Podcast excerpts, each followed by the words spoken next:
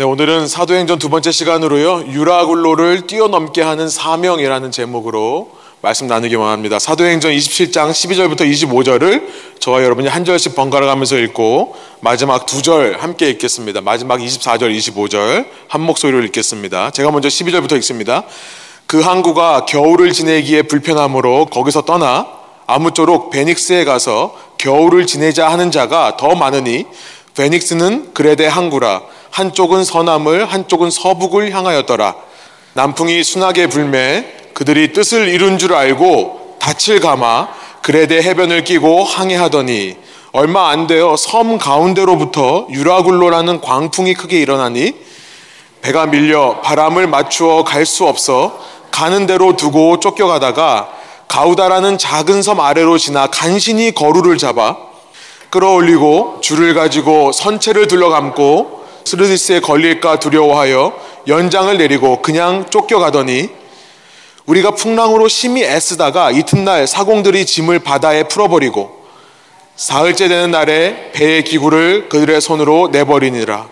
여러 날 동안 해도 별도 보이지 아니하고 큰 광풍이 그대로 있음에 구원의 여왕마저 없어졌더라. 여러 사람이 오래 먹지 못하였음에 바울이 가운데 서서 말하되 여러분이여 내 말을 듣고 글에 대해서 떠나지 아니하여 이 타격과 손상을 면하였더라면 좋을 뻔하였느니라. 내가 너희를 권하노니 이제는 안심하라. 너희 중 아무도 생명에는 아무런 손상이 없겠고 오직 배뿐이리라. 내가 속한 바 곧 내가 섬기는 하나님의 사자가 어젯밤에 내 곁에 서서 말하되 함께 읽습니다. 바울아 두려워하지 말라. 내가 가이사 앞에 서야 하겠고 또 하나님께서 너와 함께 항해하는 자를 다 내게 주셨다 하였으니 그러므로 여러분이여 안심하라. 나는 내게 말씀하신 그대로 되리라고 하나님을 믿노라. 아멘. 함께 앉으셔서 말씀 나누겠습니다. 네 이제 이번 주로 저희 사도행전이 끝나게 됩니다. 사도행전 내일부터 17장 시작해서 28장까지 읽습니다 16장에서부터 어제 읽었던 16장에서부터 사도 바울의 2차 전도 여행이 시작되었고요. 이제 그 여행이 18장까지 이어집니다. 내일 읽으실 17장, 18장은 2차 전도 여행이다 생각하시면 돼요. 그리고 나서 19장서부터 21장까지 사도 바울의 3차 전도 여행이 기록되어 있습니다. 21장까지요. 그리고 나면 22장서부터 26장까지는 이렇게 3차 전도여행을 마치고 예루살렘으로 돌아온 사도 바울이 붙잡혀서 심판을 받는 이야기가 이어지고 있습니다. 22장부터 26장까지요. 제가 읽기에 세 번 재판을 받는데요. 예루살렘 공회 사내들인 앞에서 재판을 받고요. 또 로마의 총독인 펠릭스, 벨릭스라고 번역되어 있습니다. 벨릭스 앞에서 재판을 받고 또 그 다음 로마 총독인 베스도, 페스터스라고 하는 총독 앞에서 아그리빠, 헤롯 아그리빠, 헤롯 대왕의 손자입니다. 이 아그리빠 왕과 함께 있는 앞에서 재판을 받는 과정들이 기록되어 있습니다.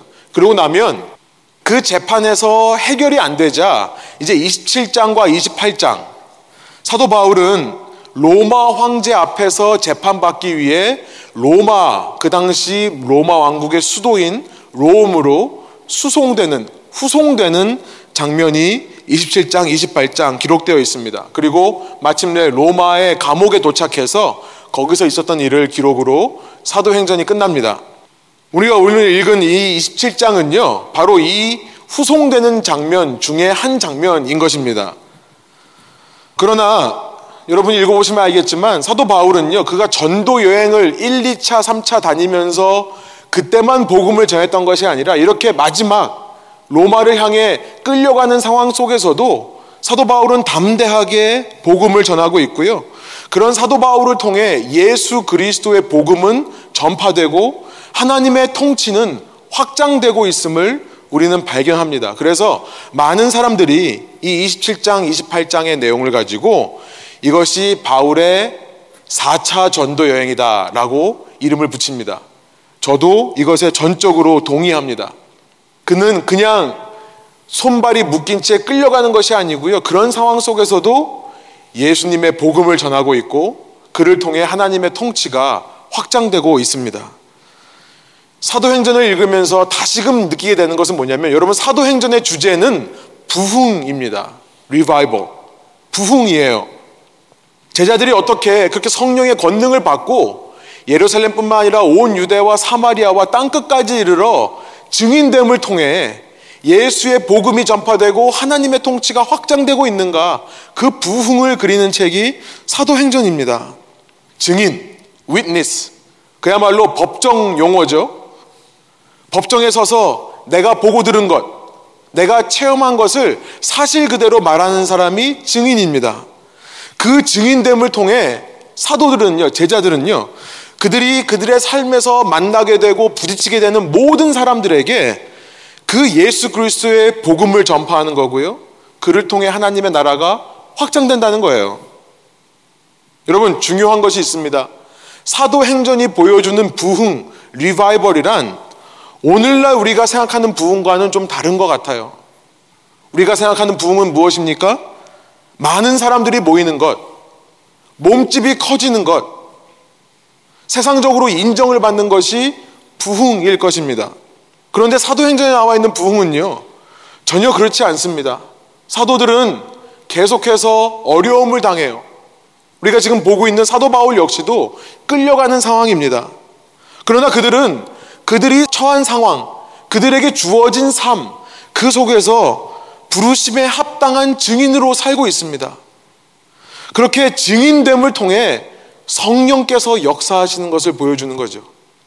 이들이 잘나서가 아닙니다. 이들이 설득을 하는 법, 사람들의 마음을 움직이는 법, 선동하는 법을 배워서 부흥을 일으키는 것이 아닙니다.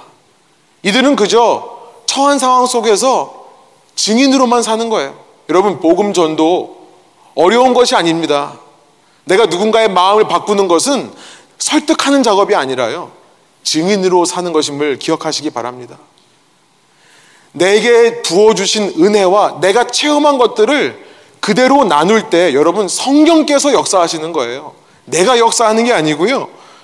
철저한 성령의 역사가 바로 부흥입니다. 성령의 인도해 가시고 앞서 가심을 우리는 신뢰해야 할 것입니다. 그렇기 때문에 이 사도행전을 읽으면서 우리가 생각하는 부흥과는 전혀 다른 패러다임의 부흥을 발견하게 되는데요. 여러분, 부흥을 위해서는 반드시 고난과 희생이 필요하다는 사실을 우리는 알게 됩니다.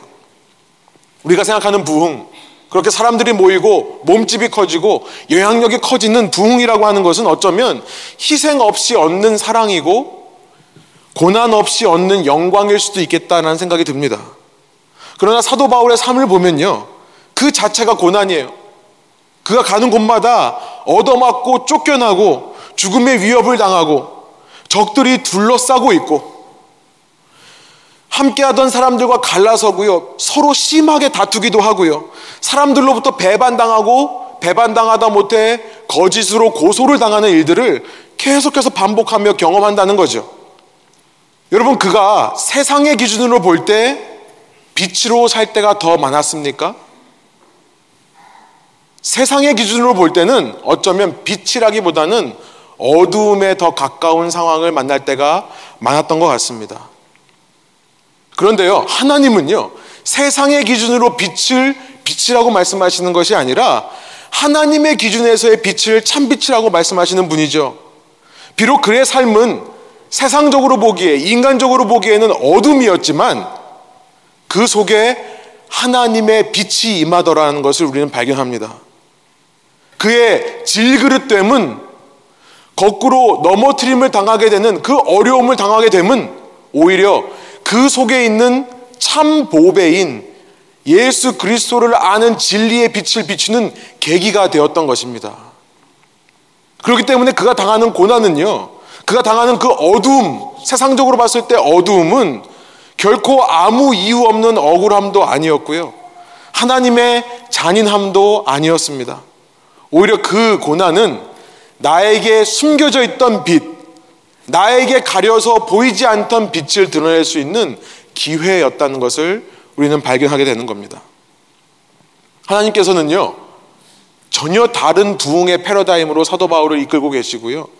사도 바울은 이렇게 전혀 다른 패러다임의 복음 전파를 위한 도구로 사용하시기 위해 이 사도 바울을 처음 부르시는 그 부르심의 순간서부터 철저하게 이런 패러다임의 부흥의 원리를 겪게 하셨습니다. 여러분 이 사도 바울의 회심 사건은요. 이 책에 몇 번이나 기록된 줄 아세요? 무려 세 번이나 기록되어 있습니다. 9장에서 누가의 목소리에 의해 그 다음에 바울 스스로의 목소리에 의해서 22장, 26장 세 번이나 반복해서 나오는데요. 여러분 그 바울의 회심 사건을 보면 하나님께서 이제 이 사람을 어떤 방식으로 당신의 부흥을 위한 도구로 쓰실지를 충분히 보여주고 있는 예라고 할 수 있겠습니다. 그는 원래 예루살렘에서 다마스커스라고 하는 다메색이라는 도시로 가던 사람이었습니다. 왜 그 길을 갔는가? 그리스도인들, 예수를 따르는 자들을 붙잡아다가 벌을 받게 하기 위해 그 길을 가고 있었습니다. 그런데 그 길을 가던 중에 큰 빛을 보았다라고 본인 스스로 이야기를 합니다. 그런데 신기한 것은 뭐냐면 그 큰 빛을 본 순간 내 안에 그 빛으로 가득하던 것이 아니라요. 그는 어두움으로 가득하게 되는 것을 경험하게 됩니다. 신기하죠? 참빛을 보았는데 그 빛이 내 속에 임하기보다 오히려 그의 눈이 가리워져서 아무것도 못 보는 칠흑 같은 어두움을 경험하게 된다는 겁니다. 사도행전 9장 8절부터 9절에 이런 말씀이 있습니다. 사울이 땅에서 일어나 눈은 떴으나 아무것도 보지 못하고 he saw nothing. 아무것도 보지 못하고 사람의 손에 끌려 담에색으로 들어가서 9절 사흘 동안 보지 못하고 먹지도 마시지도 아니하니라. 사도 바울이 회심하기 전에 이름이 지금 사울이라고 나와 있죠. 여러분 사울 히브리 말입니다. 유대인의 말이에요. 무슨 뜻일까요? 요구하다라는 뜻이에요. 뭔가를 inquire, ask, 요구하다. 무엇을 요구했을까요? 사도 바울이 예수님 만나기 전에 요구하던 것은 정의였습니다. 저스티스예요. 22장에 가면 예루살렘으로 가 있는 바울이요. 3차 전도여행을 마치고 예루살렘에 있는 바울이 이전에 자기가 예루살렘으로부터 담에색으로 가던 예루살렘을 떠나던 자기의 심정을 이렇게 이야기를 합니다. 예루살렘에서 자기를 파송했던 사람들 앞에서 외치는 말이에요. 세 번역을 제가 한번 읽어보겠습니다. 사도행전 22장 3절부터 5절이에요. 나는 유대 사람입니다. 나는 길리기아의 다소에서 태어나서 이 도시 예루살렘에서 자랐고 가말리의 선생의 문화에서 우리 조상의 율법의 엄격한 방식을 따라 교육을 받았습니다. 그래서 나는 오늘날 여러분 모두가 그러하신 것과 같이 하나님께 열성적인 사람이었습니다. 그는 열심히 있는 사람이었어요. 나는 이 도를 따르는 사람들, 기독교인들을 가리키는 단어입니다. 도를 따르는 사람. 이들을 박해하여 죽이기까지 하였고 남자든 여자든 가리지 않고 묶어서 감옥에 넣었습니다. 내 말이 사실임을 대제사장과 모든 장로가 증언하실 것입니다. 이들이 사도 바울을 파송했던 사울을 파송했던 사람들이죠. 나는 그들에게서 다마스쿠스에 있는 동포들에게 보내는 공문을 받아서 다마스쿠로 가는 길을 떠났습니다. 나는 거기에 있는 신도들까지 잡아서 예루살렘으로 끌어다가 처벌을 받게 하려고 했던 것입니다. 그가 사울이라는 이름으로 요구했던 것은요, 율법의 기준에 합당한 처벌을 받는 것, 곧 정의였습니다. 저스티스였어요. 그가 자신의 눈으로 보며 살 때는요, 자기 열심으로 내가 생각하는 의, 그 저스티스를 이루려 산 것이었습니다.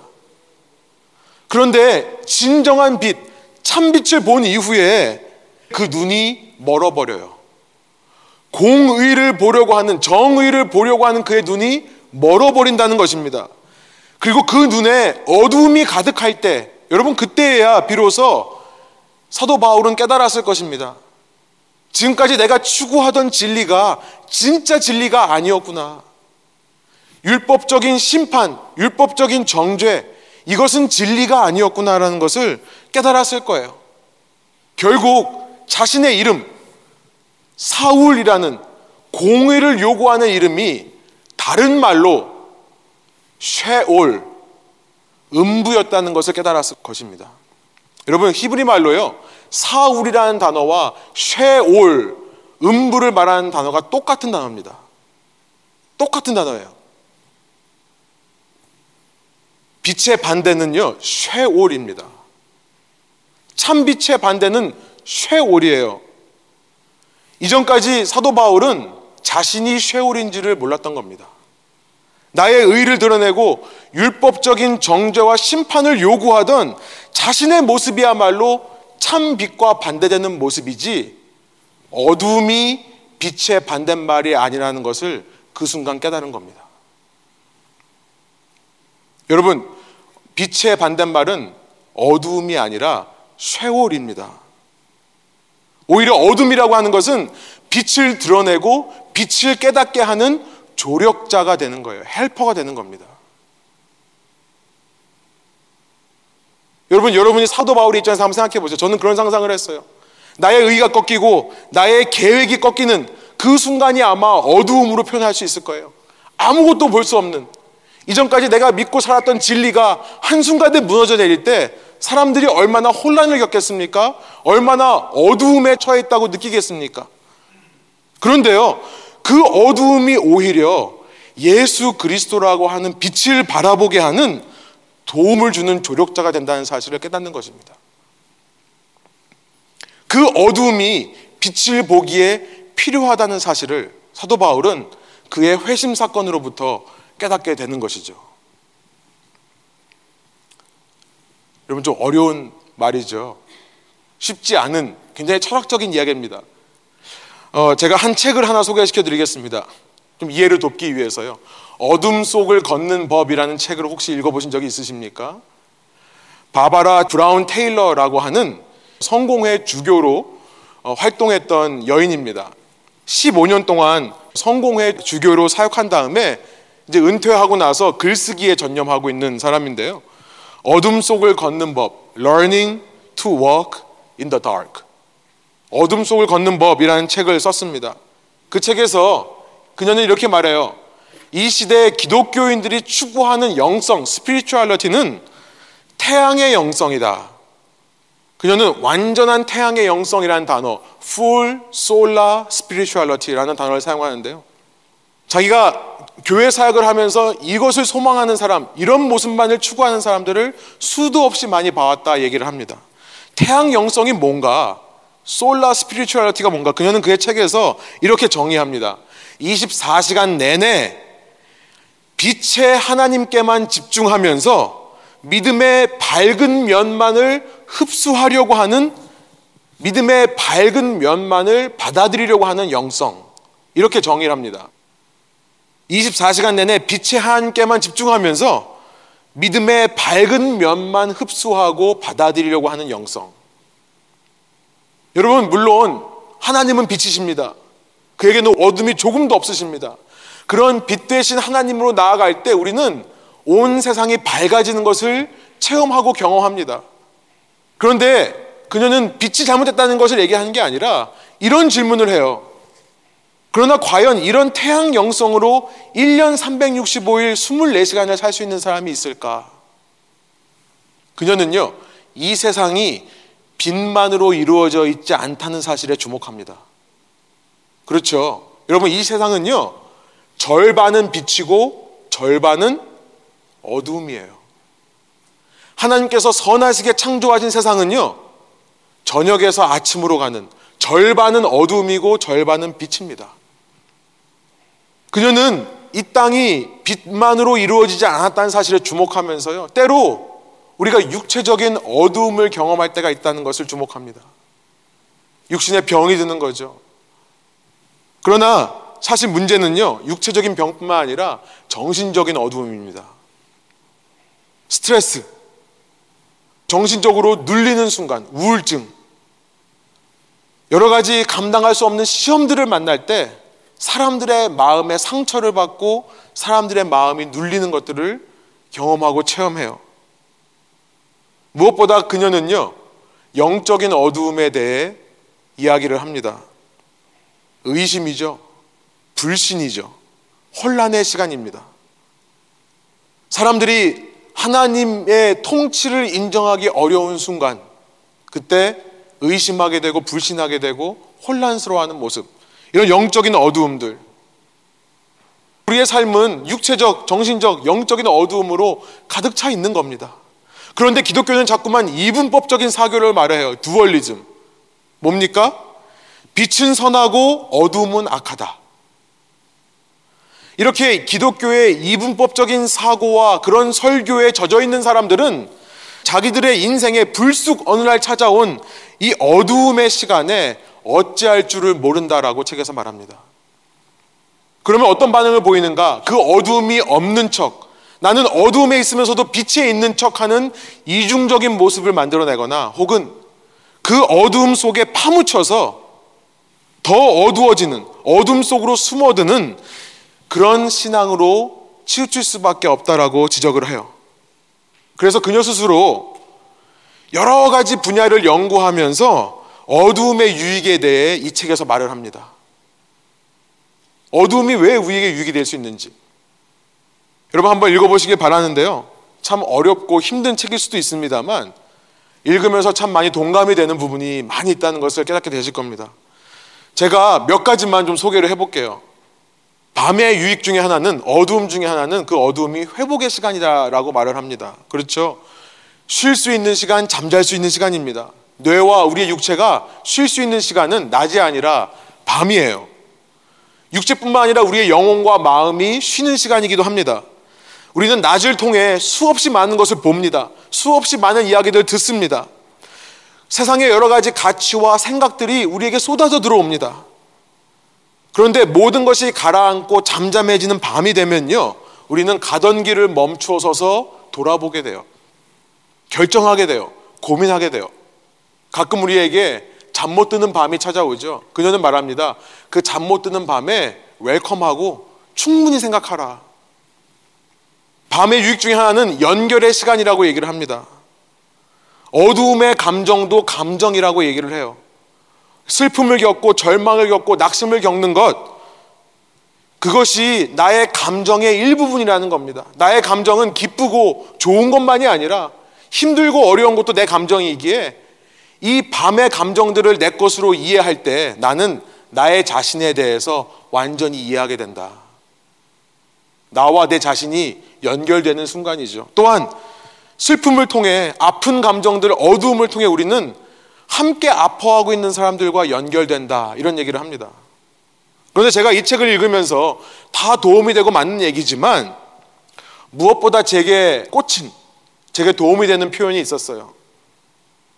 이런 표현입니다. 제가 그대로 말하지는 않고요. 제가 제 식으로 좀 바꿔서 말씀드리겠습니다. 이런 표현이에요. 여러분, 밤은요, 태양이 꺼지는 순간이죠. 그러나 밤의 유익은 뭐냐면 태양을 넘어 존재하는 별들을 볼 수 있는 시간이다. 여러분, 태양에 의지해 사는 것이 얼마나 제한적인 생각, 얼마나 사람을 협소하게 하는지 밤이 되어야 우리는 태양보다 훨씬 더 거대한 빛을 내고 있던 태양보다 아주 오래전부터 그 빛을 뿜고 있던 별을 바라보게 된다. 사도 바울의 삶이 그런 것 같아요. 그가 모든 것을 볼 수 있었을 때는 그 빛이 보이질 않았습니다. 그런데 어둠이 찾아와서 그의 눈에 아무것도 안 보이는 순간, 그렇게 그를 비치던 율법이라는 태양이 사라진 순간, 그때서야 그 전부터 온 세상을 비치고 있던 예수 그리스도라는 빛이 보이게 되는 거겠죠. 여러분 이 사도행전을 읽으면서 우리가 자꾸만 발견하는 단어는요 핍박이라는 단어입니다. persecution. 8장 1절에 처음으로 이 단어가 등장해서요. 이제 8장 1절부터 예루살렘에 있는 성도들이 흩어지면서 그들이 만나게 되는 것은 계속해서 핍박입니다. 그러나 핍박이라고 하는 이 어두워 보이는 존재는요. 복음을 빛의 복음을 가로막는 존재가 아니라 오히려 그동안 감춰서 볼 수 없었던 가두어져 있었던 복음을 드러내는 헬퍼가 된다는 사실이에요. 사도 바울의 일생이 그렇습니다. 그의 평생의 어두움으로 가득해요. 고난의 시간, 희생해야 되는 시간, 포기하는 시간. 그러나 빛 대신 하나님은 신기하게도 우리가 기대하는 그런 빛 대신 모습으로 이 땅에 복음을 확장하고 부흥을 일으키신 게 아니라요. 사도 바울과 같은 사도들의 어두움을 통과하게 하심을 통해 어두운 삶을 통해 복음을 전파하시고 당신의 통치를 확장했음을 보여주는 책이 사도행전이라는 것입니다. 그래서요, 그의 부르심 처음부터 하나님이 미리 말씀하시죠. 9장으로 다시 돌아가 보면 9장 15절 16절 이렇게 말씀합니다. 우리 제가 15절 읽을 테니까 여러분 한 목소리 16절 다음 절을 읽으시기 바랍니다. 주님께서 그에게 말씀하셨다. 어, 사도 바울에게 이제 안수해야 될 아나니아에게 말씀하신 장면입니다. 사도 바울에 대해서 이렇게 얘기해라. 가거라. 그는 내 이름을 이방 사람들과 임금들과 이스라엘 자손 앞에 가지고 갈 내가 택한 내 그릇이다. 16절 함께 있습니다. 그가 내 이름을 위하여 얼마나 많은 고난을 받아야 할지를 내가 그에게 보여주려고 한다. 사도 바울의 콜링, 부르심, 그 처음부터 고난이 예언되어 있던 것입니다. 고난을 통해, 고난을 통과함으로 그의 삶을 통해 복음이 전파된다는 사실, 하나님의 통치가 확장된다는 사실. 사도 바울의 인생에 여러 가지 고난이 있었지만요, 저는 이 본문을 읽으면서 유라굴로라고 하는 광풍, 태풍이야말로 사도 바울 일생의 모든 고난을 상징적으로 요약하는 고난이다라는 생각이 듭니다. 우리 본문의 시작 12절을 보면요. 사람들의 불편함으로부터 시작합니다. 우리 지도를 잠깐 보여주시면 이들이 다다른 곳은요. 예루살렘을 떠나서 사이프러스 섬을 지나서 크레테라고 하는 섬 거기에 라세아 레이시아라고 하는 그 항구입니다. 크레테 바로 밑에 빨간 점으로 있습니다. 페어헤이븐, 미항, 아름다운 항구라는 이름을 가졌지만 이 항구는 너무나 작습니다. 그러니까 너무 작은 항구라서 겨울을 나기에 불편하기 때문에 이들은요, 바로 서쪽에 있는 피닉스라고 보이시죠? 우리 성경에는 베닉스라고 나와 있는데요. 이 피닉스라고 하는 항구에 잠깐 배를 띄워서 유턴, U자로 잠깐 띄워서 다시 정박하면 더 좋은 곳에 우리가 편히 쉴 수 있는 장소가 있다는 것을 알고 배를 띄우려고 합니다. 그때 사도 바울이 말려요. 이제 가을이 되어 가니까 이제 모든 유대인들의 절기가 끝나가는 시간, 가을에서 겨울로 넘어가는 아마 지금 시간일 것 같습니다. 이 시간에는 항해하기가 위험하기 때문에 불편하더라도 여기 머물러 있자. 그러나 27장 11절에 보면요. 이 사도 바울을 후송하고 있는 이 백부장, 이 백부장을 비롯해서 모든 사람들은 바울의 말보다 선장의 말을 더 믿었더라 이렇게 되어 있습니다. 하나님의 말씀을 전하는 자보다 상황을 따라가고 불편함을 해소하려고 하는 상황으로 이 문제가 시작되는 겁니다. 그들은 바로 서쪽에 있는 피닉스로 배를 대려고 했지만 우리가 오늘 읽어봤듯이 유라굴로라고 하는 광풍, 이 북동쪽에서 불러오는 바람이란 뜻입니다. 유라굴로. 이것을 만나서 여러분 27장 33절에 가보면 무려 14일 동안 이 광풍에 휩쓸려서요. 지도를 다시 보여주시면 원래 목적은 피닉스로 가는 거였는데 밀려 밀려 밀려 서쪽으로 가서 말타라고 하는 멜레데라는 섬에 도착하게 됩니다. 배는 다 부서지고요. 배 조각에 둥둥 떠서 몸을 의지해서 그 섬에 다다르는 내용이 27장 마지막 28장 초반의 이야기입니다. 여러분 저는 이 말씀을 읽으면서 이제 사도행전이 얼마 남지 않았어요. 끝이 얼마 다가오지 않았습니다. 하나님께서 그렇게 부흥의 역사를 써내어 가실 때 뭔가 좀 세상에도 자랑할 수 있는 멋진 모습으로 교회가 마무리되기를 소원하는 마음이 들더라고요. 바울은 이제 자기 힘으로 다니는 게 아니라 남의 손에 이끌려 다닙니다. 아, 그러면 좀 하나님께서 고난을 피해 가시게 하면 안 됩니까? 예수님 십자가 질 때 사도 바울이 만약에 청년 20대였다면 지금은 30년이 지난 시점입니다. 50대가 되어 있을 시점이에요. 그는 회심한 이후에 그 20대, 30대 한참 힘이 있고 열정이 있는 나이에 하나님께서 사용하시질 않습니다. 회심하고 나서 10년이 넘는 시간 동안 자기의 고향인 다소에서 칩거하며 숨어 지내며 살아요. 그런 그를 바나바가 픽업해서 같이 사역하면서 1차, 2차, 3차 전도여행을 다니는데 말씀드린 대로 가는 데마다 어려움을 당합니다. 동족 유대인들에게 죽음의 위협을 당하고요. 심지어 돌에 맞아서 죽었다가 살아나기도 해요. 자신이 공을 들여서 교회를 세우면 쫓겨납니다. 자신이 공을 들여서 학당을 세워놓으면 그곳에서 도망쳐야 되는 상황이 벌어지는 겁니다. 그랬다면 50대가 되어서 다 나이가 먹어서 이제 당시 50대는요. 지금의 한 90살 정도 생각하시면 되겠죠. 이제 좀 고난이 없으면 안 되는가 하는 생각이 들어요. 이런 생각이 들어요. 누가 이런 바울의 모습을 보고 도대체 예수님 믿고 싶겠습니까? 아니 예수님 이를 통해 부흥을 하실 거면 복음을 전파하시고 당신의 통치를 확장시키실 거면 좀 세상적으로 보기에도 믿고 싶은 마음이 드는 모습으로 사용하셔야죠. 믿는 사람들이 기도하면 즉각 즉각 응답받고요. 병도 단번에 낫고요. 하느님마다 성공하고 자식들도 잘 되고 이래도 세상 사람들이 믿을까 말까 한 건데 마지막까지 하나님 이러셔야 됩니까? 라는 생각이 들더라고요. 게다가 유라글로라고 하는 광풍은요. 끈질기게 사라지지 않습니다. 그 자리에 나타나서 14일 동안 사라지지를 않는 광풍입니다. 배 위에서 사람들은 사투를 벌이고 있습니다. 그 배에서 어떻게 해서든지 좌초되지 않도록 쉽렉 당하지 않도록 노력하고 있습니다. 그런데 이틀이 지나고 3일이 돼도 광풍은 사라지지 않습니다. 사람들은 이제 배에 있는 모든 기구들을 버리기 시작합니다. 먹지도 못합니다. 먹을 것까지 다 버렸기 때문에 그래요. 오늘 20절에 이렇게 말씀하시죠. 여러 날 동안 해도 별도 보이지 아니하고 큰 풍랑이 그대로 있음에 구원의 여망마저 없어졌더라. 여러분 이제는 보이던 별까지 사라져 버리는 그야말로 암흑의 시간입니다. 어두움의 시간인 거예요. 어두움 중에 어두움. 그런데 어두움의 존재 목적과 이유가 뭐라고 그랬죠? 빛의 반대가 아니라 오히려 빛을 드러내는 조력자라고요. 사람들은요, 인간적으로 봤을 때 구원의 소망이 끊어진 상태입니다. 이제 우리는 죽었다라고 하는 상태예요.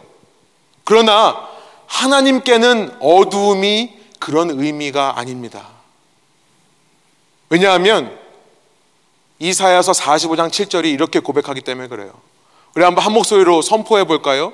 여러분 그냥 말씀이라고 생각하지 마시고 오늘 우리의 삶에 주시는 하나님의 말씀이라는 마음으로 선포하며 읽기를 원합니다. 나는 빛도 짓고 어둠도 창조하며 나는 평안도 짓고 환란도 창조하나니 나는 여호와라. 이 모든 일들을 행하는 자니라 하였노라. 어둠이 다가올 때 우리의 눈으로 볼 때 소망이 끊어지는 순간에서 우리는 결론을 내립니다. 하나님이 안 계시거나 아니면 하나님이 나에게 관심이 없구나. 그런데요, 하나님은 빛도 지으신 분이고 어두움도 지으신 분이다. 하나님은 평안 가운데서도 왕이시고 환란 가운데서도 왕이시라는 것을 말씀하시는 겁니다. 아멘이세요? 하나님은요 어두움도 사용하셔서 그 어두움마저 참 빛을 드러내는 도구로 쓰실 수 있는 분이라는 겁니다. 참된 평안이 언제 얻어집니까? 어둠이 물러갈 때요? 아니요.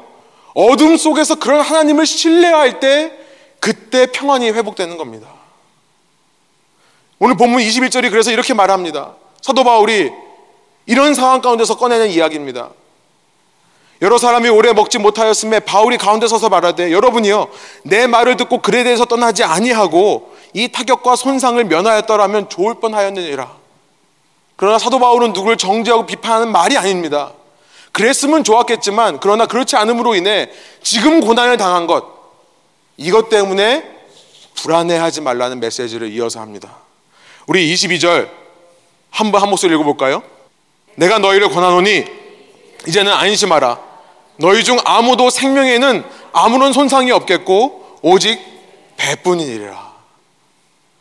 그러면서 23절에 이렇게 말합니다. 내가 속한 바, 곧 내가 섬기는 하나님의 사자가 어제 밤에 내 곁에 서서 말하되 여러분 구원의 소망이 끊긴 것 같은 그 상황에 야 이제는 가망이 없다 이젠 틀렸다 라고 하는 순간에 안심을 하라고요 이것이 어떻게 가능할까요? 여러분 그 다음에 말하는 24절 25절은요 그 비결에 대해서 말씀해 주십니다 결론적으로 말씀드리면 그것은요 그동안 보이지 않았던 사명이라는 빛을 보게 하심을 통해 안심시키신다는 겁니다. 사명이라는 빛이요. 24절, 25절 다시 한번 함께 읽겠습니다. 바울아, 두려워하지 말라. 내가 가이사 앞에 서야 하겠고, 또 하나님께서 너와 함께 항해하는 자를 다 내게 주셨다 하였으니 그러므로 여러분이여 안심하라 나는 내게 말씀하신 그대로 되리라고 하나님을 믿노라 바울이요 하나님의 말씀을 대언해서 예언합니다 예언자예요 그런데요 이런 말씀을 하지 않으셨다는 것을 기억하십시오 하나님이요 야 걱정하지 마 너희들 내가 보호해 줄 거야 내가 다 괜찮게 해 줄 거야. 그 말씀을 하신 것이 아니에요. 주의 사자가 바울에게 한 말이 뭡니까? 뭐라고요? 너가 반드시 가이사 앞에, 시저 앞에, 로마 황제 앞에 갈 거다라는 사명이에요. 여러분 그 사명이 있으니까 무슨 말입니까? 그 사명이 나에게 주었다는 말은 뭐예요?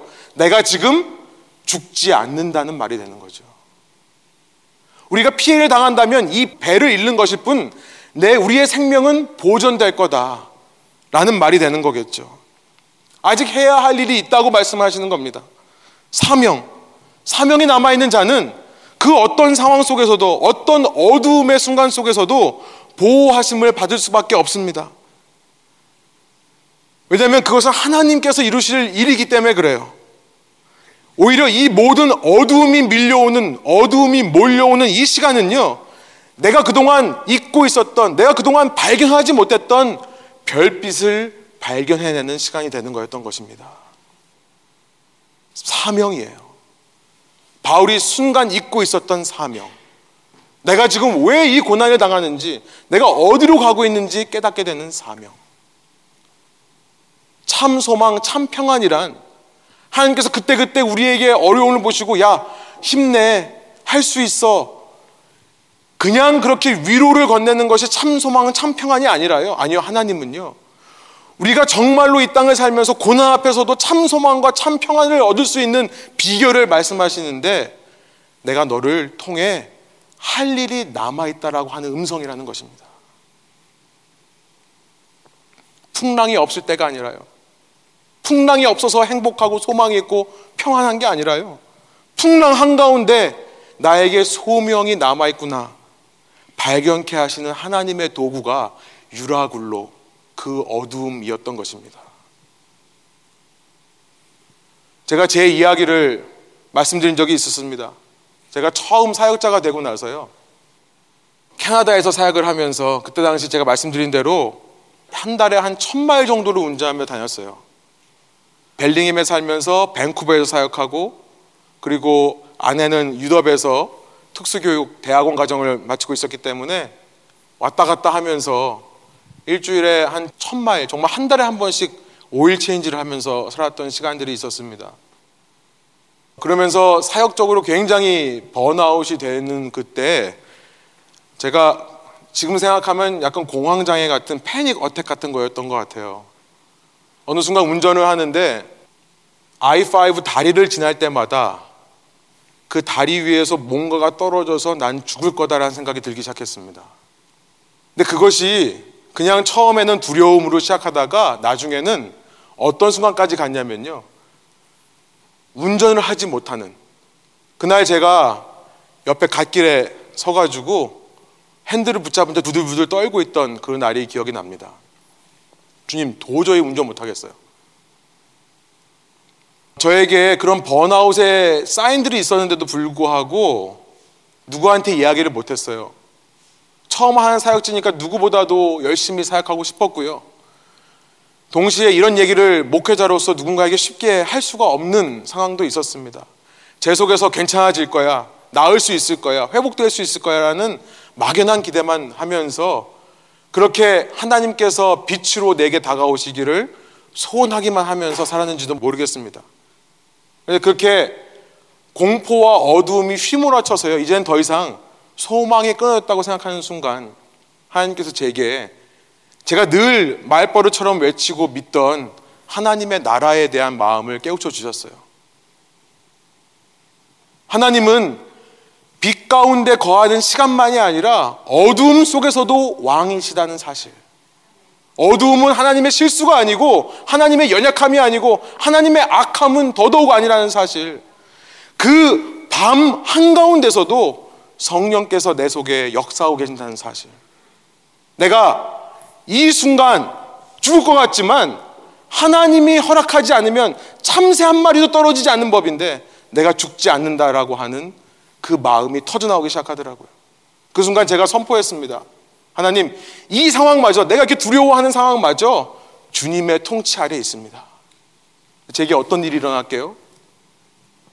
감사하게도 그 순간 회복이 되더라고요. 지금도 가끔, 아주 가끔 그렇습니다. 힘들고 피곤할 때 집에 돌아오는 길에 가끔 다리를 지나면 여러분 죄송합니다. 여러분 i5 운전하실 때 절대 여러분 머리 위에 떨어지지 않을 겁니다. 제가 이 얘기 했다고 또 저, 저랑 같이 두려워하지 마십시오. 근데 가끔 저도 힘들 때 또 그런 생각이 찾아오려고 할 때가 있어요. 여러분 그때마다 선포해요. 그래, 죽으면 죽는다. 하나님이 부르시면 나는 간다. 그런데 아직 하나님이 나를 통해 하실 일이 있다면 난 죽지 않는다. 비록 어려움을 당하지만 여기서 목숨을 잃지는 않는다. 여러분, 최근에도 제 속에 여러 가지 생각들로 저를 괴롭히는 일들이 많이 있었습니다. 그런데요, 저도 포기하고 싶고 스탑하고 싶은 순간들이 있었어요. 그런데 하나님께서 지난 여름 시간을 통해서 저에게 보여주시더라고요. 너에게 아직 내가 원하는 일이 있다. 보여주시더라고요. 여러분, 사명이 있다면 죽지 않습니다. 사명이 있다면 넘어져도 일어날 수 있습니다. 말씀을 정리해 볼게요. 여러분, 지난 시간 제가 우리 삶에 성령께서 우리 앞서 행하시는 것을 우리가 잘 느끼지 못할 때가 있다라고 말씀을 드렸습니다. 우리보다 항상 앞서가시는 성령인데도 우리가 그것을 알아차리지 못할 때 첫 번째가 뭐냐면 그 이유는 우리의 율법적인 성향 때문이라고 말씀드렸어요. 그런데 두 번째, 오늘 본문을 통해 말씀드리고 싶은 것은 어쩌면 우리의 태양 영성 때문일 수도 있다는 것을 말씀드리고 싶습니다.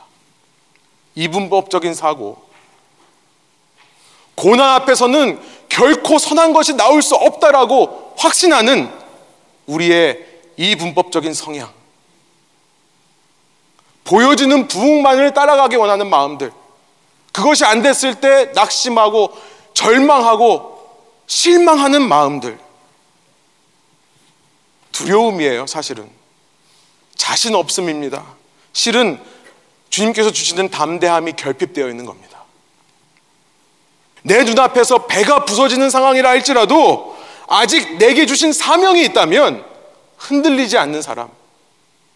여러분, 그 사람이야말로 우리 앞서 행하시는 성령을 그 누구보다 민감하게 알아채고 반응할 사람이라 믿습니다. 그런 사람이야말로 유라굴로 한가운데서도 흔들리지 않고 안심할 수 있는 자, 샬롬을 회복할 수 있는 자라 믿습니다. 여러분 삶 가운데 어떤 상황이 있습니까? 우리가 처해 있는 이 교회의 상황 가운데 어떤 상황이 있습니까? 여러분 아직까지 하나님께서 우리를 여러분 한 사람 한 사람을 사용하시기 원한다는 것을 믿으시기 바랍니다. 그 사명이 남아 있습니다. 그 사명을 붙잡고 안심하고 평안을 얻으시는 저와 여러분 되기를 소원합니다. 기도하시겠습니다.